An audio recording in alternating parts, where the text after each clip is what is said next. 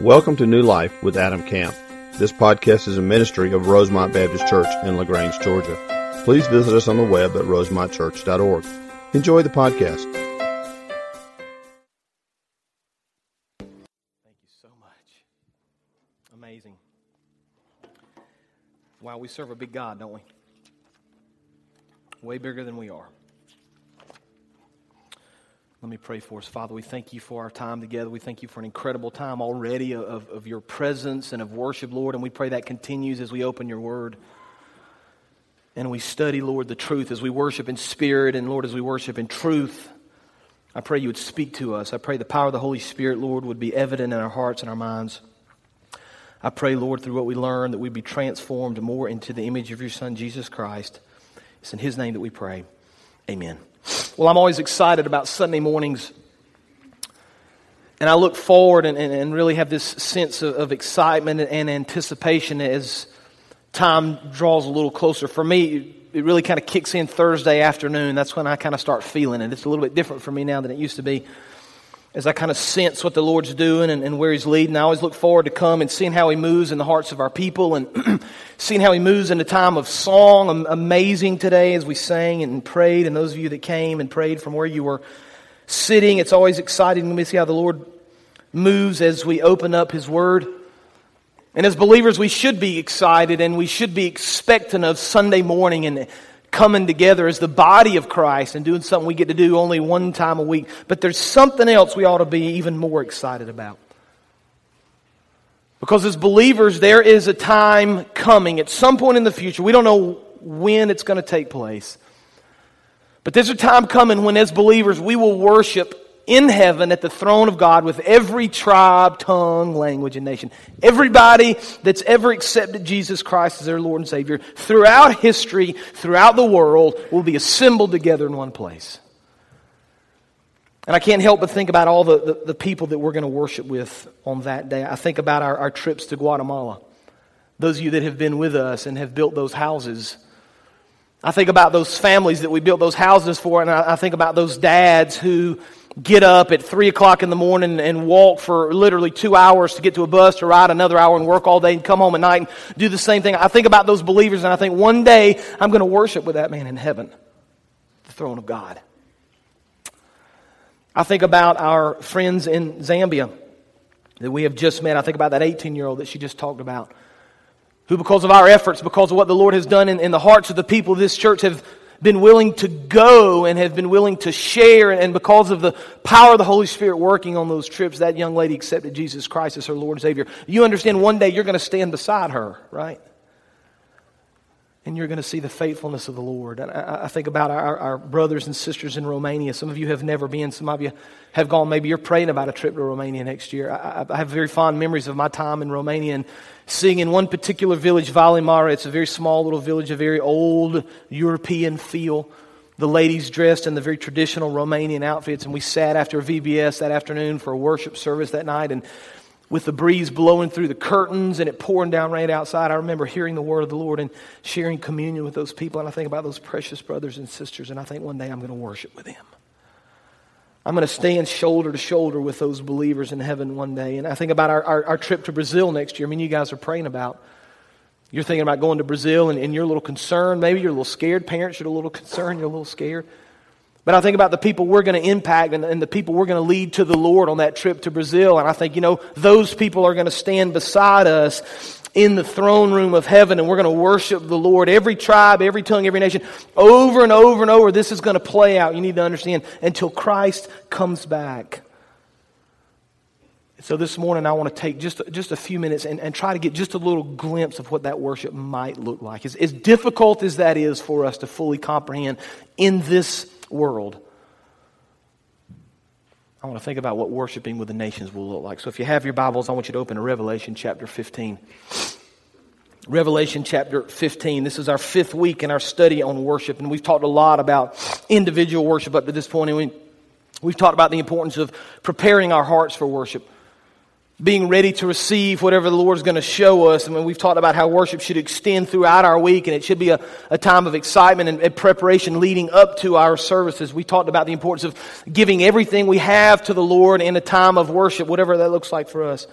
Last week in Psalm 150, we answered kind of four questions. Where should we worship? Why should we worship? How should we worship? Who should we worship? And this week, we're going to talk about the future of worship, what it's going to look like one day when all the saints are gathered and all the nations are gathered and every tr- tongue and tribe and, and language assembled together. I want to give you a little bit of background on the book of Revelation.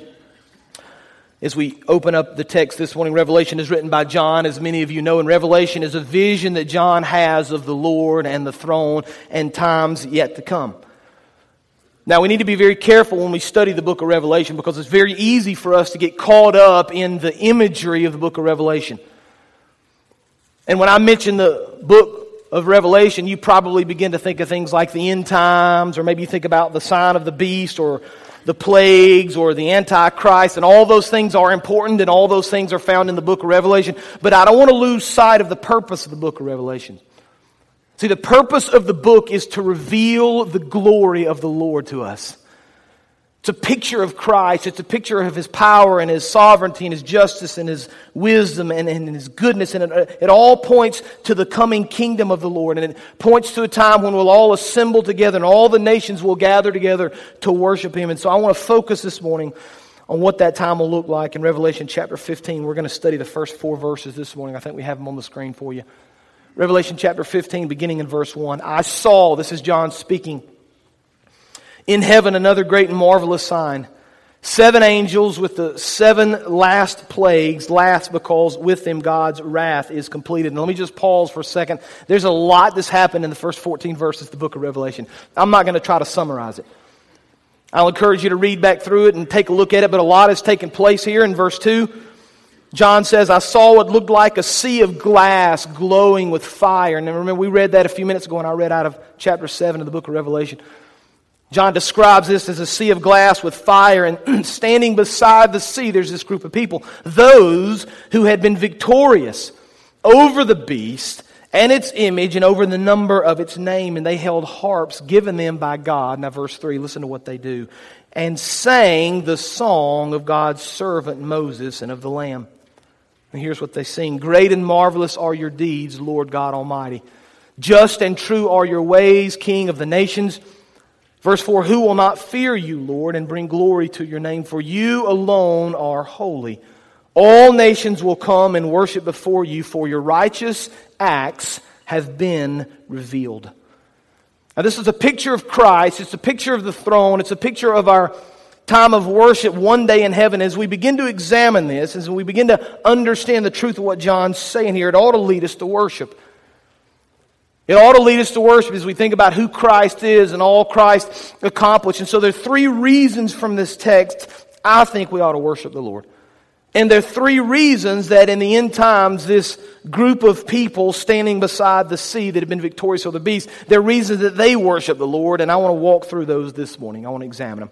Here's the first reason as we take a look at this text. I think number one, as we think about our future worship in heaven with Christ eternally, Number one, we will worship the eternal God. We worship Him because He's eternal. Now, let's try to understand verses 1 and 2 just for a couple of minutes because it can be very confusing as we read through the book of Revelation trying to understand exactly what John's getting at here. Now, we read in this text in verses 1 and 2 that John is speaking about a group of people that have been victorious over the beast and its image and over the number of its name. So there's this group of people standing beside the sea of glass that have been victorious over the beast.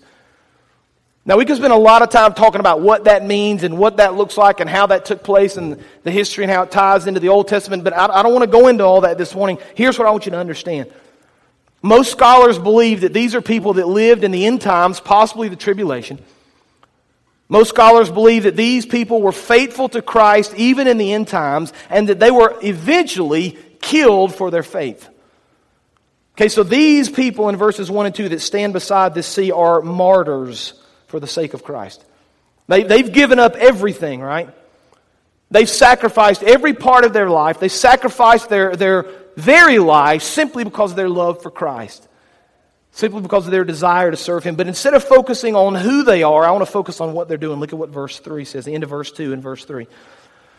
They held harps given them by God, and they sang the song of God's servant Moses and of the Lamb. So there are kind of two things they're doing here. They're, they're singing this song. The first part of the song relates to Moses, and the second part relates to the Lamb. Now let's back up just for a second because we need to understand what's going on here. If you know anything about the Old Testament, you know anything about the story of Moses, you understand that Moses was called of the Lord in the book of Exodus. He went into Egypt, he spoke to the Pharaoh, and after the series of, you know the story, 10 plagues, the captive children of Israel, the people that were enslaved to the Egyptian people, were finally let go into the desert. You may remember the story. The final plague, the tenth plague, is the Passover. Remember, the blood is sprinkled and they write it across the doorpost of their house. The death angel comes, and if the blood is over the doorpost, it passes over their house, right? That's the tenth plague.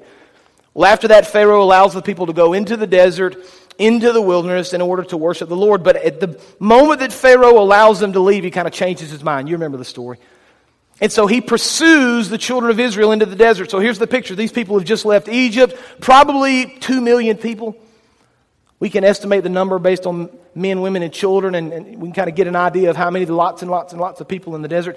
And they flee the Israelites, excuse me, they flee the Egyptians, but they find themselves trapped up against the Red Sea. And so Pharaoh is pursuing them, and you may remember the story. The Lord causes a pillar of fire and cloud to kind of go between the children of Israel that are kind of backed up against the sea, and the Pharaoh and his chariots and the massive army on this side. And the Bible says that the Lord calls Moses to do something very interesting. So we pick up the story in Exodus 14. You don't have to flip, but I want you to listen to what happens here. Exodus chapter 14, verse 21. Just get the picture here now. Millions of people trapped up against the ocean. The mighty Pharaoh army. The only thing between them is the pillar of cloud and fire. And then Exodus 14, verse 21. Then Moses stretched out his hand over the sea. Okay? And all that night, the Lord drove back the sea with a strong east wind and turned it into dry land. The waters were divided, and the Israelites went through the sea on dry ground, and a wall of water on their right and on their left. You say, Adam, do you really believe that happened? Absolutely, I believe it happened. I mean, it's found in Scripture, first of all. But secondly, it's the very thing that the people who are martyred for their belief, when they stand before the throne in heaven, it's the very thing they sing about and remember. See, it points to the faithfulness and the power and the glory of the Lord as He rescued the Israelites. But here's the interesting part about that story. If you were to continue to read in Exodus chapter 15, you read in verse 1 Then Moses and the people of Israel, watch this, sang this song to the Lord. See, they crossed the sea. God has been victorious. He's allowed the water to crash back in over the Pharaoh army. The people of Israel are safe. They're secure. They're on the other side of the sea. And Moses and his people stop and they sing this song, saying in Exodus 15, I will sing to the Lord, for he has triumphed gloriously. The horse and his rider he has thrown into the sea. The Lord is my strength and my song. He has become my salvation. This is my God, and I will praise him, my Father's God, and I will exalt him. The Lord is a man of war. The Lord is his name. Pharaoh's chariots and his host he cast into the sea, and he has chosen, and his chosen officers were sunk into the Red Sea, and the floods covered them, and they went down into the depths like a stone. Your right hand, O God, Glorious in power, your right hand, O Lord, shatters the enemy. See, it's, it's a picture here. It's a picture of who the Lord was all these years ago. And so these people stand in heaven to worship, and they remember the faithfulness of the Lord. They remember the power of the Lord. They remember the glory of the Lord. But let's back up one step farther. Let's understand this a little more clearly. You may remember before Moses ever goes into Pharaoh, and before he ever goes and asks for the Israelites to be released into the wilderness before the plagues ever come. Exodus chapter 3, Moses is tending the sheep of his father in law Jethro. You may remember the story. And he's out in the wilderness and he's out in the desert and he sees, a, you remember, a burning bush. And he goes to the bush and the Lord says to Moses, You need to go and you need to bring the children of Israel out of captivity. And Moses said to God in verse 13, Suppose I go to the Israelites and say to them, The God of your fathers has sent me to you and they ask me, What is your name? What shall I tell them? Verse 14. God said to Moses, You remember the name God uses for himself? I am that I am. This is what you are to say to the Israelites I am has sent me to you. See, it's not I was, it's not I one day kind of hope to be, it's I am.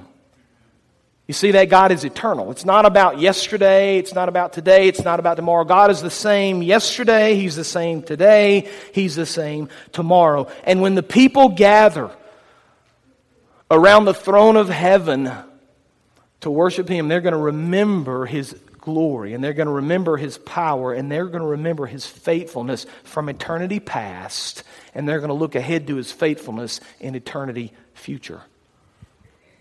You say, well, that's an interesting story, Adam. That's a, that's a great truth, and I understand that, but how does that apply to me now, right? And we're talking about a throne room in heaven. we're talking about centuries ago in the children of Israel, and we're looking at centuries ahead. We're talking about eternity past and eternity future. How does that affect me today? Here's how it affects you today. If God is the same yesterday, today, and tomorrow, then he can be trusted, can he? See, we can rely on him. I think about this church and I, I, think about all that this church has accomplished. I, am curious in this service, it was quite a bit of people in the 830 service. How many of you have been here more than 25 years? Just raise your hand. More than 25 years? Wow, that's amazing. It was well over half in the 830 service. Some of those people have been here since the beginning. Some of you maybe have been here from the beginning.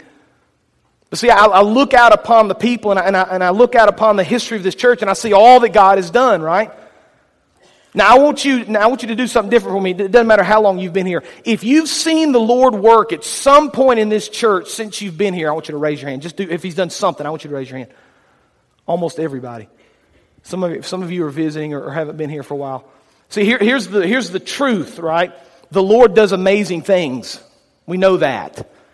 And we, we know that he's done amazing things in the past, but here's the truth of this text. If the Lord's eternal and he's done amazing things in the past, guess what? He's going to continue to do amazing things now, and he's going to do amazing things as we move forward in the future, isn't he?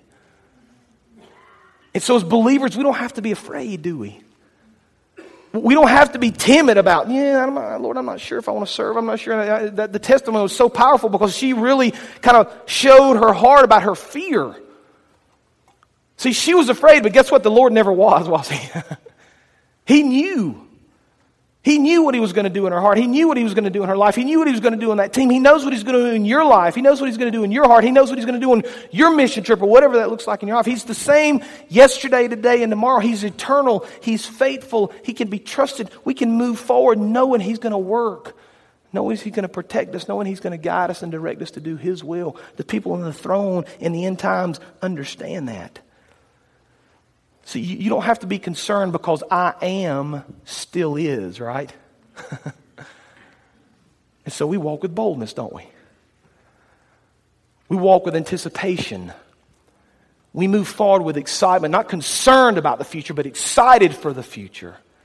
Excited for where we're going, excited for what we're going to be doing, excited for how the Lord is going to bless us. But I want you to notice what the people in the throne room do. They, they don't just talk about Moses they don't just talk about the faithfulness of the past, they also sing the song of the Lamb. You say that's an interesting song for them to sing. See that in the first part of the verse? They sing the song of God's servant Moses and of the Lamb. That's interesting. They're singing about a lamb. You know what? Ba ba Black Sheep. And what song or what song are we talking about here? What lamb are we talking about? Well, if you study Scripture, you understand that all through the Bible, Christ is referred to as the Lamb, right? So, for example, John chapter 1, verse 35 and 36. John the Baptist is out baptizing in the wilderness. The Bible says the next day John was there again with two of his disciples when he saw Jesus passing by and he said, Look, the Lamb of God. Right? We see in 1 Peter 1:19, for you know that it was not with perishable things such as gold or silver that you were redeemed from the empty way of life handed down to you from your ancestors, but with the precious blood of Christ, a lamb without blemish. Isaiah 53, one of the greatest prophecies in all the Bible looking ahead to Christ, written 700 years before his birth. Isaiah 53 7 says this He was oppressed and afflicted, yet he did not open his mouth. He was led like a lamb to the slaughter, and as a sheep before its shears is silent, so he did not open his mouth. You see, the, the, the people in the throne room in Revelation 15 understand the faithfulness of the Lord. They understand his faithfulness through the Israelite people. They understand his faithfulness through the Old Testament. They understand his faithfulness by sending Christ to the earth to die on the cross for our sins. And they understand that he will continue to be faithful in years and years and eternity forward because he's the eternal God. That's worthy of our worship. Now take a look again at verse 3 as we continue to move forward. They sang the song of God's servant Moses and of the Lamb, and here's what they say Great and marvelous are your deeds, Lord God Almighty. Just and true are your ways, King of the nations. So, see, not only do we worship the eternal God, but number two, we worship the Almighty King. We worship the Almighty King. Now, there are some differences in opinions about that word nations. In fact, if you have the NIV or the ESV, it says nations. If you have the King James or the New King James, it says saints. And so there's some, there's some disagreement about exactly what word is used there. But here's what the scholars don't disagree on. The scholars may disagree on the name nation or saints, or some even use the word ages, but all of them agree that it's still the word king. See that? Christ, regardless of how we describe him, is still our king. So we see passages all through scripture that speak about Jesus as our king. John 1:49 Nathanael declared, "Rabbi, you are the son of God, you are the king of Israel." We see in John 18:32 Pilate went back inside of the palace and he summoned Jesus and he asked him, "Are you the king of the Jews?" Not only do we see that he's the king, but we read about the kingdom of heaven. So Matthew chapter 3 verses 1 and 2 in those days John the Baptist came preaching in the wilderness, "Repent for the kingdom of heaven is at hand." Mark chapter 1, verses 14 and 15. Now, John was arrested, and Jesus came into Galilee proclaiming the gospel of God and saying, The time is fulfilled, and the kingdom of God is at hand. Repent and believe in the gospel. See, it's clear over and over, and I don't have time this morning to read all these passages. It's clear in Scripture that Christ is called our King, and he speaks oftentimes of his kingdom. The question really isn't about him being king, but here's the problem for so many believers in our lives we read the truth of Scripture that says He is our King, and yet we don't live our lives as if we give Him everything. We, we talk about Him being King, and yet we hold on to certain things that we just don't want to let go. There, there's a, a legend about the Crusades. I have a degree in history and enjoy reading history, and the Crusades were basically 11th, 12th, 13th centuries, and the Crusades were when knights from Europe based on Christian, I put that in quotes, beliefs, went into the Middle East and basically fought Muslims to try to take back the Holy Land. So all these battles and all these wars and all these things that took place, and these knights would go, and before they would go to do battle to try to take these lands back, they would always be baptized by the church. And there's a legend that says when these men were baptized, when these knights were baptized, as they were baptized in the water, they would allow the water to cover every part of their body, and they would hold their swords and their arms out away from the water so that they wouldn't allow it to be baptized. You say, that's, that's an interesting thing to do. Why would they do that? Because here's what they were saying Lord, you can have everything about me except for my sword. Because when I go into battle, Lord, I want to decide how and when to use this. You know, I think it's the same for believers today, right? I think it's very easy for us, if we're not careful, to say to the Lord, You, you can have everything, Lord, except this. I'm going to give you Sunday morning. I'm going to give you a, an hour or so a week and study. I'm going to pray a little bit, Lord. I'm going to, all this, Lord, you can have, but I'm going to hold this to myself. Lord, you can't have my finances. That's mine.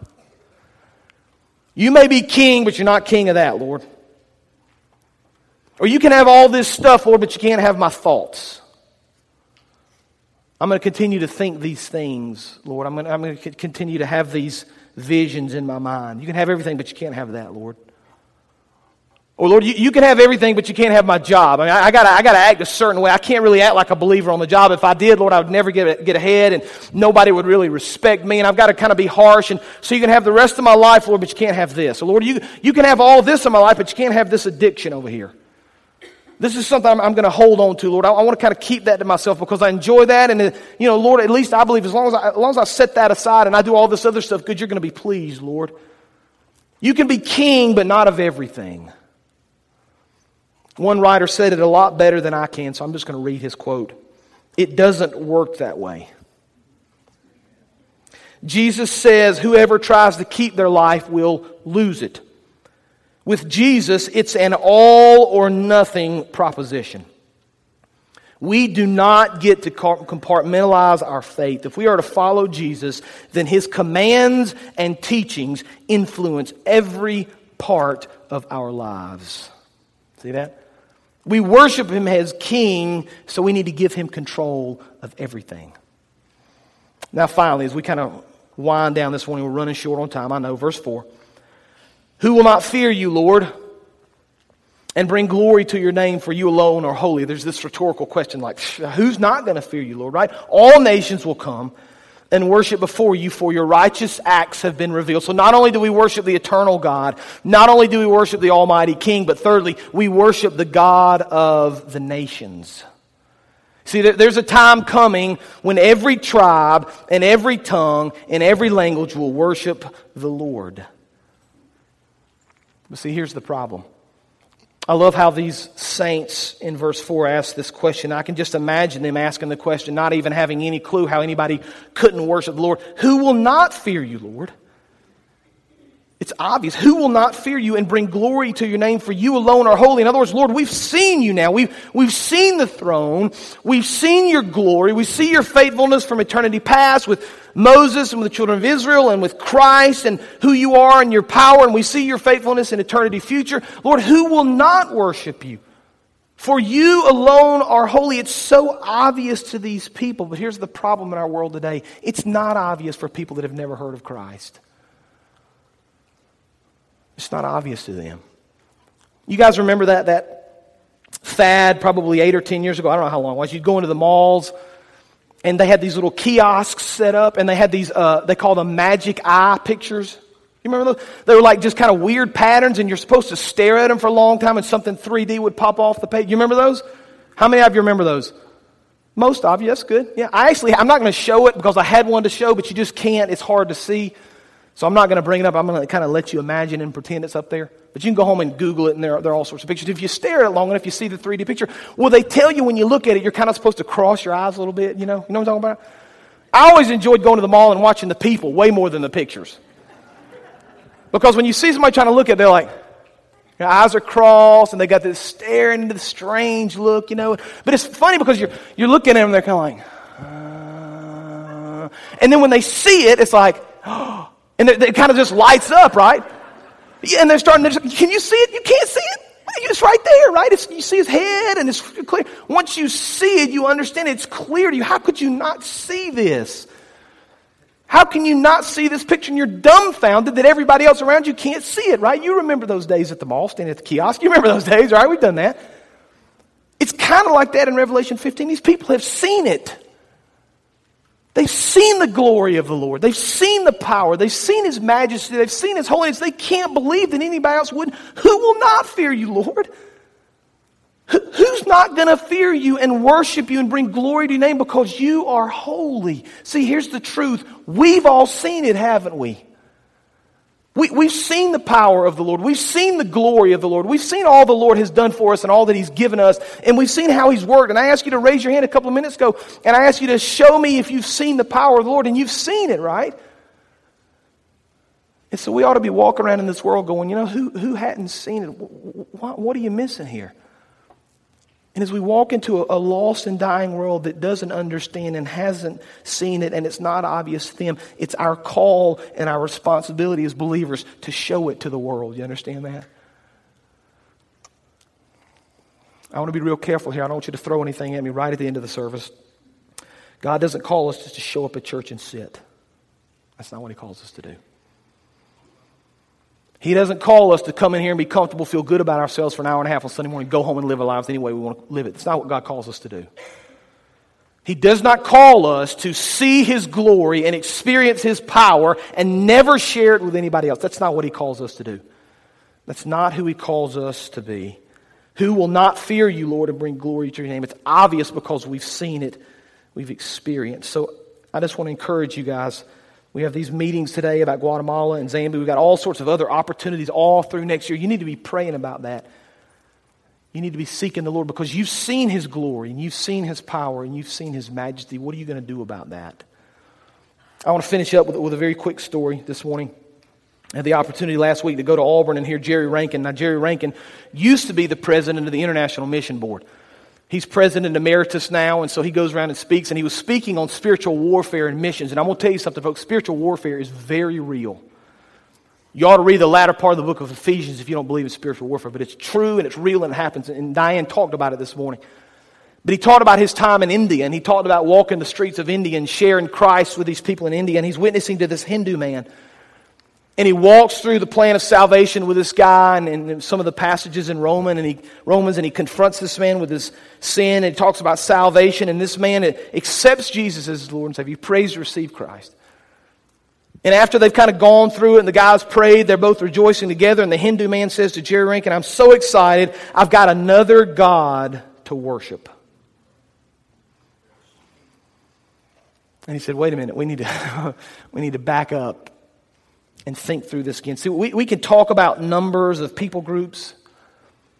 We can talk about numbers of missionaries. We, we can talk about numbers of money spent every year in the mission field, but here's the bottom line. Every time we talk about a number, those are real people dying every second into a Christless eternity.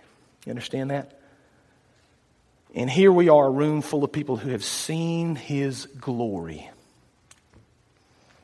And we've seen his power. What are we going to do about it? See, I think if we'll go, I think if we'll share, I think if we make Christ known to the nations, then ultimately they will worship him. Let's pray. Father, we thank you for your power. We thank you for this text. We thank you for, for just giving us a clear picture of the nations, Lord, and of the throne and of worship in heaven, Father. I pray it would compel us to action. I pray, Father, we would move beyond complacency. Whatever that means for us, Lord, it's individual for every person. Maybe that means fervent prayer. Maybe that means giving. Maybe that means going. Maybe that means encouraging. Whatever it means, Father, you use us in the way you've called us for your honor and for your glory. It's in Jesus' name we pray. Amen. You can stand. We're going to give you the opportunity to come and pray at the altar. And again, you know what occurred to me this last week? I, I, say altar every Sunday. We've been saying that for 40 plus years here, and it's true. But we think about the altar because it's, it's where we come and sacrifice to the Lord who we are, right? Where we give Him, Lord, I'm going to I'm going to lay this at the altar. I'm going to give this to you. I'm going to sacrifice this to you, Lord, for your honor and for your glory. So maybe you want to come to the altar and pray. Maybe you want to accept Christ as your Lord and Savior. Maybe you want to join the church. This is your time now as we sing together. Thank you for joining today's sermon. We would love to hear how today's message blessed you. Use the contact us link on our website at rosemontchurch.org. God bless.